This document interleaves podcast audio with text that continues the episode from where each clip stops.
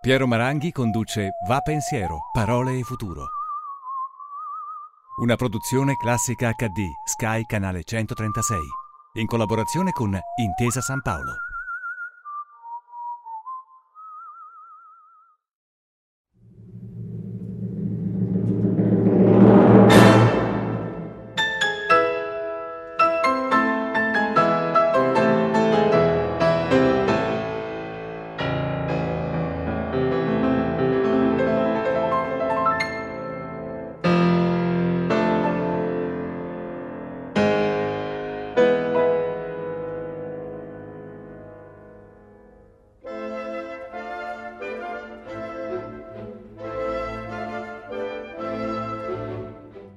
Benvenuti a una nuova puntata di Va Pensiero, parole per il futuro.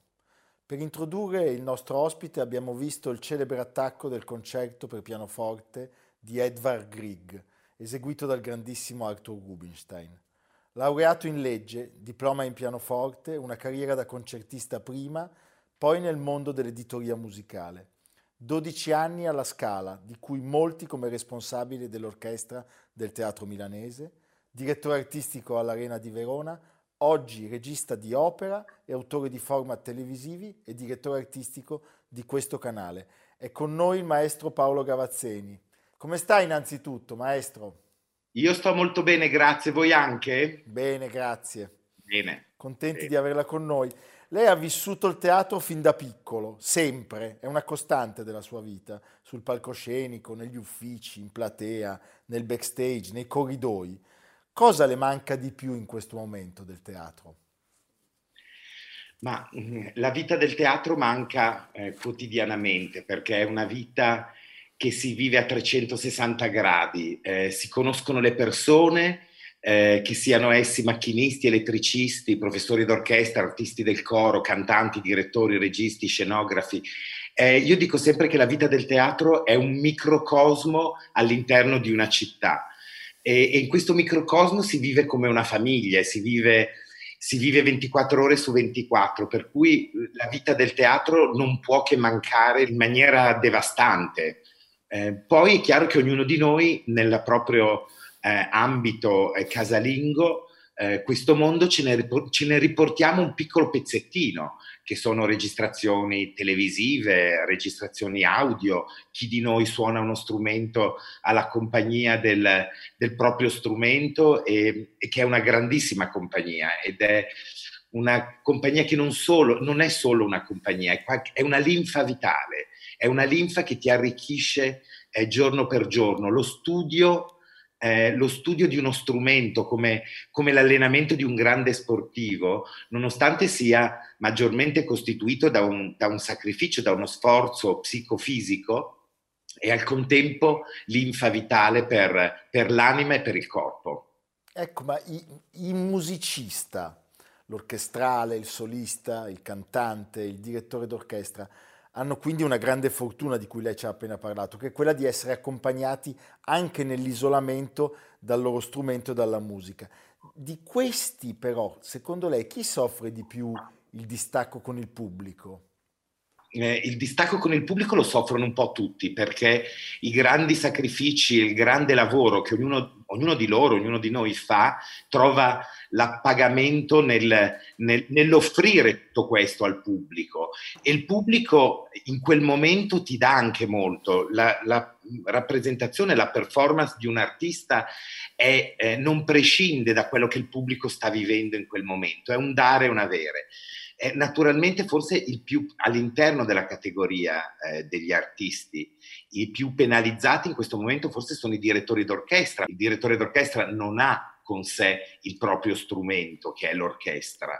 Eh, spesso e volentieri i grandi direttori d'orchestra sono anche pianisti, per cui sicuramente troveranno, oltre che nello studio della partitura, in, eh, in maniera concreta, anche con magari lo studio del pianoforte. Però è vero che il direttore d'orchestra in questo momento non ha con sé il proprio strumento, a differenza di cantanti, pianisti, clarinettisti, violinisti e via dicendo. Maestro Gavazzeni, lei ha interrotto a cinque giorni dalla prima le prove di Bohème, Giacomo Puccini, al Teatro Regio di Torino. È un'opera, la Bohème, che ci parla di giovani artisti squattrinati, pieni di vita e di slancio, la cui esistenza viene tranciata eh, da un evento tragico perché la protagonista Mimi eh, muore a causa di una malattia respiratoria. Eh, questo ci riporta alla situazione che stiamo vivendo. Perché secondo lei i giovani appaiono così distanti dalla paura, dalle precauzioni che sono imposte oggi dalla legge e dai decreti? Innanzitutto eh, stavamo provando Bohème al Teatro Regio di Torino e stavamo riallestendo quello che è lo spettacolo storico del 1896, cioè della prima apparizione di Bohème sulle scene, eh, dai disegni di Hornstein, e mh, mm, stavamo appunto rimettendo in scena questo capolavoro eh, di Giacomo Puccini. Io credo che i giovani oggi viviamo, abbiamo la fortuna per un certo senso di vivere un mondo molto libero, eh, un mondo dove eh, grazie alle lotte della storia che, che ogni popolo ha fatto, la stragrande maggior parte del mondo vive in una democrazia, vive in un mondo dove apparentemente sì ci sono delle regole ma siamo tutti molto liberi e adesso i giovani sono quelli che fanno più fatica a comprendere una limitazione della propria libertà personale per il bene collettivo, per il bene comune.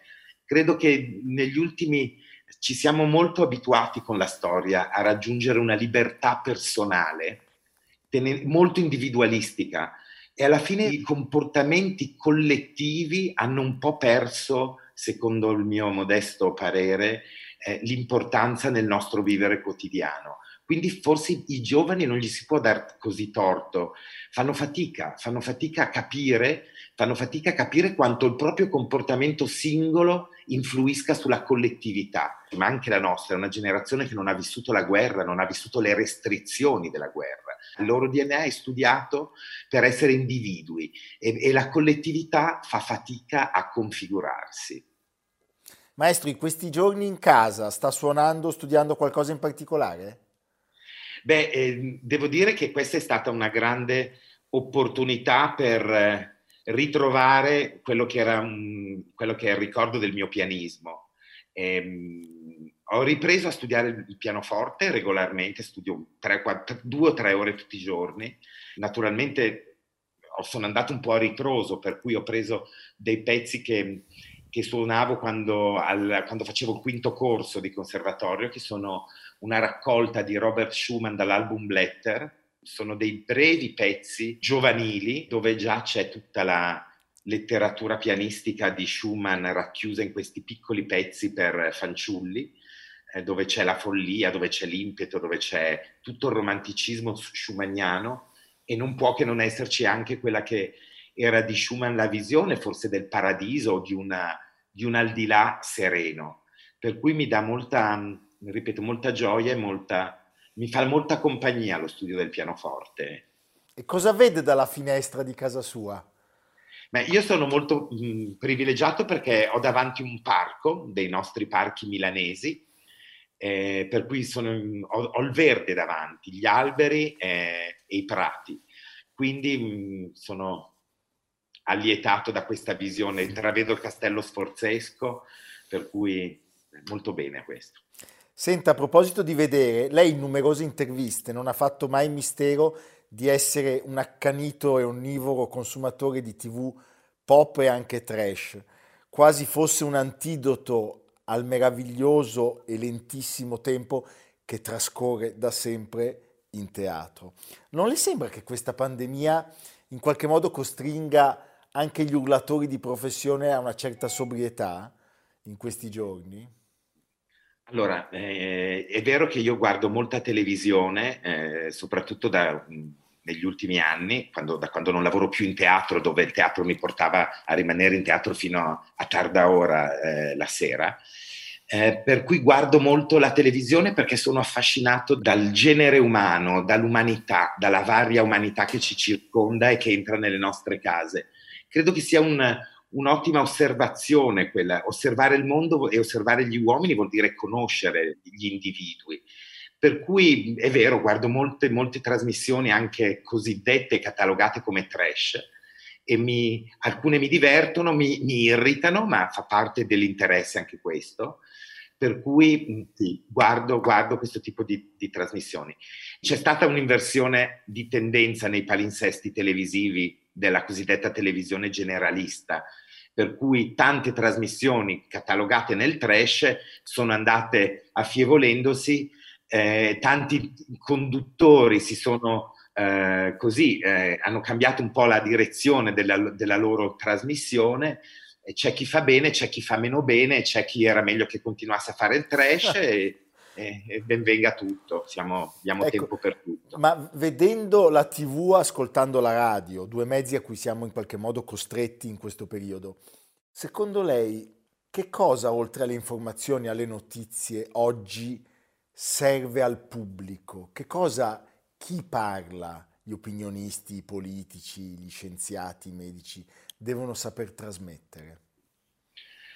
Ma io credo che in questi casi, come nelle grandi, come nel passato, ci sia bisogno di una corretta informazione che ognuno di noi ha il dovere di, eh, di avere, eh, per cui sentire il punto di vista di scienziati, virologi, eh, politici.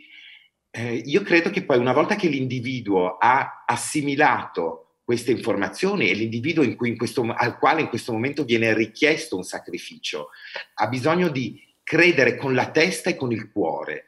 Eh, per cui l'individuo va guidato, l'individuo va accompagnato, va sorretto non solo con delle informazioni tecniche eh, precise, ma deve credere in, in, una missione, ha bisogno di un condottiero che ci conduca. Per raggiungere uno scopo hai bisogno di una guida bisogno, e, per, e la, questa guida deve godere della tua piena fiducia. Il problema di oggi è che nonostante la buona volontà di tutti noi, qualcuno a cui dare la piena fiducia si fa fatica a trovare. Senta, questa sera per introdurla abbiamo ascoltato il concerto di Grieg, forza insieme intimismo, fierezza, carattere e poi una grandissima dolcezza. Sono i tratti distintivi dei cittadini di Bergamo, la sua città, una città spaventosamente colpita. Maestro, che cosa succede a Bergamo e come reagiranno i bergamaschi? Lei li conosce bene. La nostra bella Bergamo.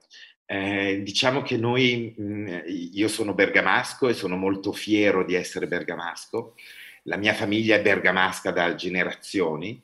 Eh, Bergamo è una città mm, dove i bergamaschi sono persone dalla tempra forte, sono dei grandi lavoratori, sono persone con, un, con una grande dignità e, di, e grande forza d'animo, sono persone semplici, senza fronzoli, sono persone che con la testa bassa lavorano mh, mm, quotidianamente, sono persone che hanno fatto grande il mondo.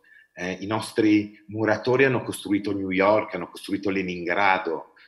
Eh, io credo che Bergamo si risolleverà, sta per il momento dimostrando una grande dignità una grande forza di volontà e come dicevo prima, i bergamaschi non hanno fronzoli, lavorano, è gente seria, è gente molto fedele, è gente fiera.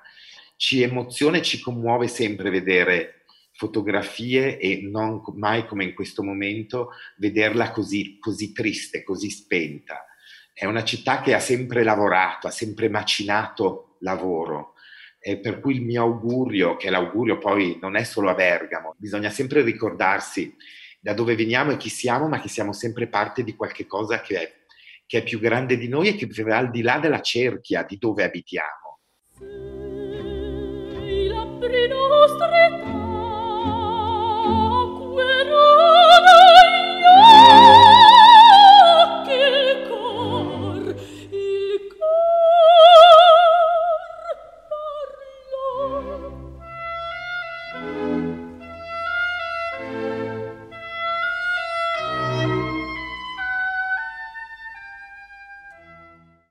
Maestro, abbiamo visto e ascoltato dal Rigoletto di Giuseppe Verdi tutte le feste al Tempio, momento di cruda presa coscienza della realtà che porterà alla tragedia finale, eh, un momento di rapporto tra un padre e una figlia. come cambieranno i rapporti tra gli individui quando tutto sarà finito?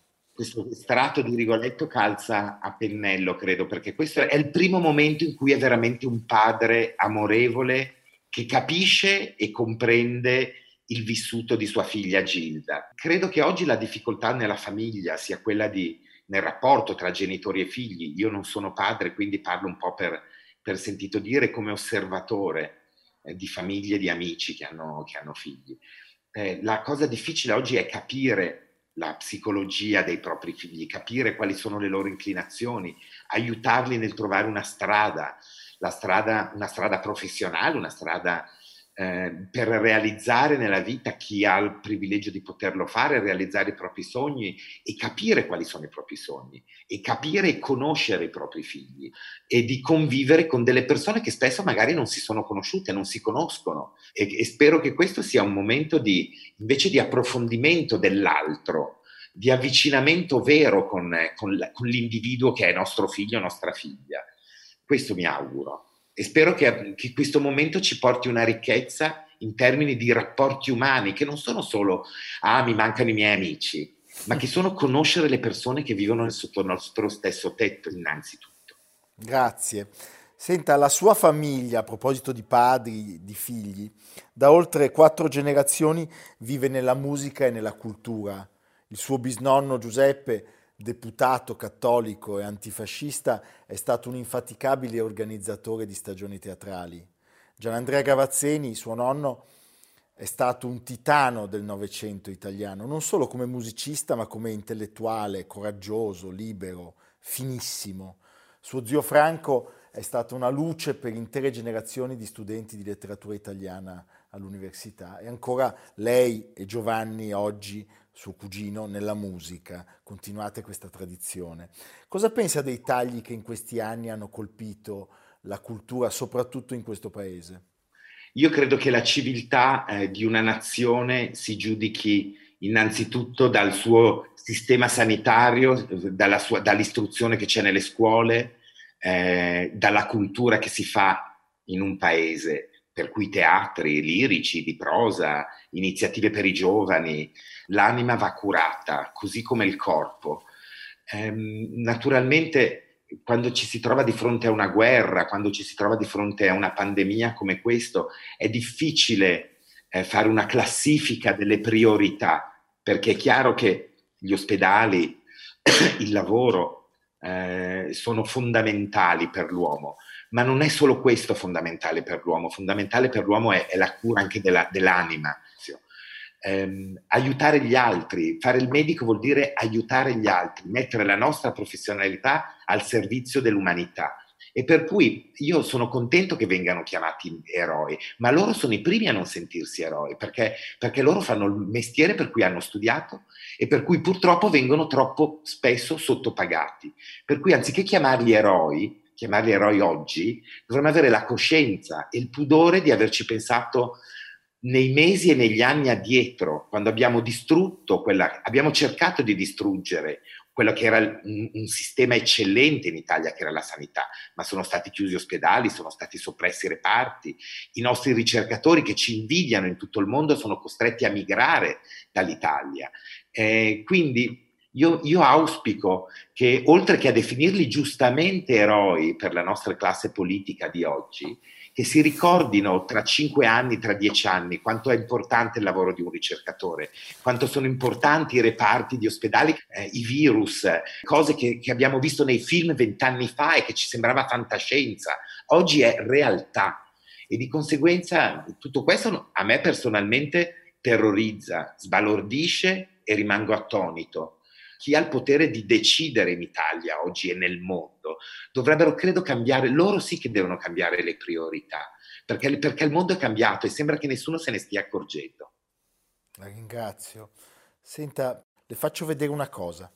Credo che l'arte abbia una funzione eh, prepotentemente sociale e che essa sia nella misura in cui essa è capita, essa arriva, essa è fatta propria, essa diventa utile al di là della bellezza formale per tutti i cittadini.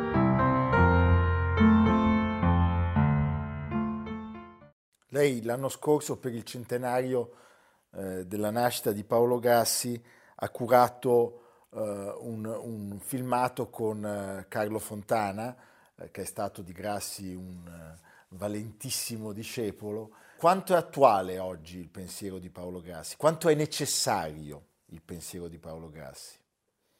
Ma eh, io ringrazio Carlo Fontana innanzitutto che mi ha avvicinato alla figura di Paolo Grassi.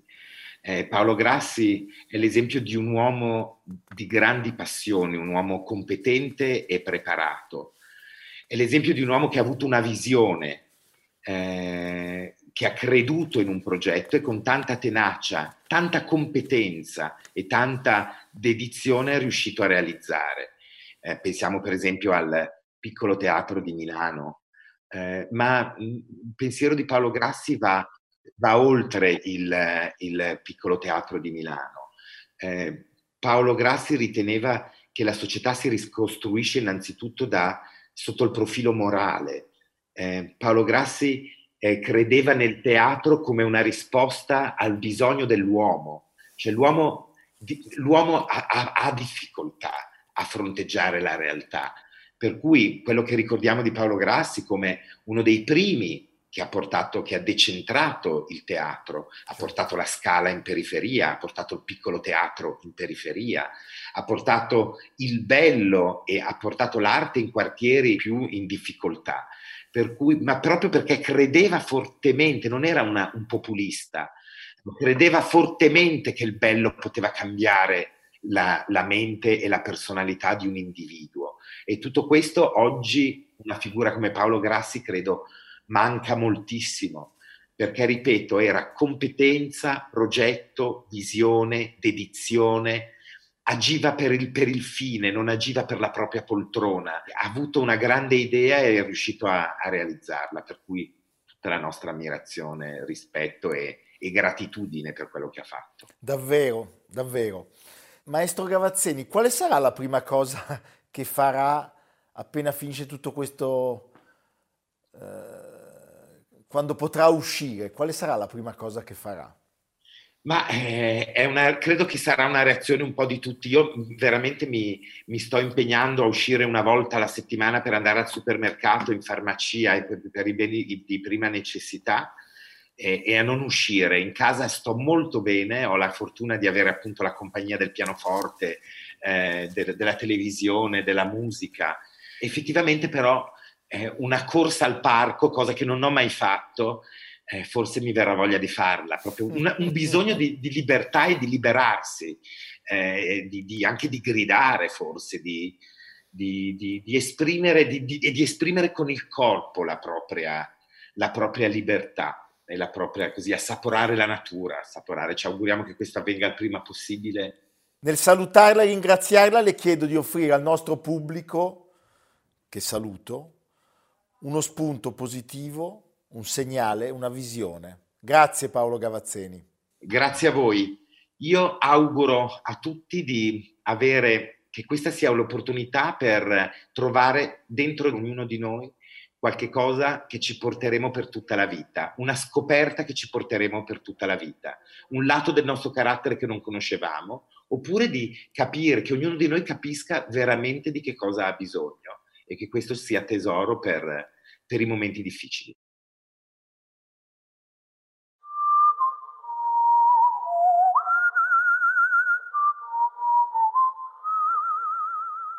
Piero Maranghi conduce Va Pensiero, Parole e Futuro. A cura di Samantha Chiodini e Jacopo Ghilardotti. Realizzato da Patrick Gallenti, Simone Manganello, Valentino Puppini. Una produzione classica HD, Sky Canale 136. In collaborazione con Intesa San Paolo.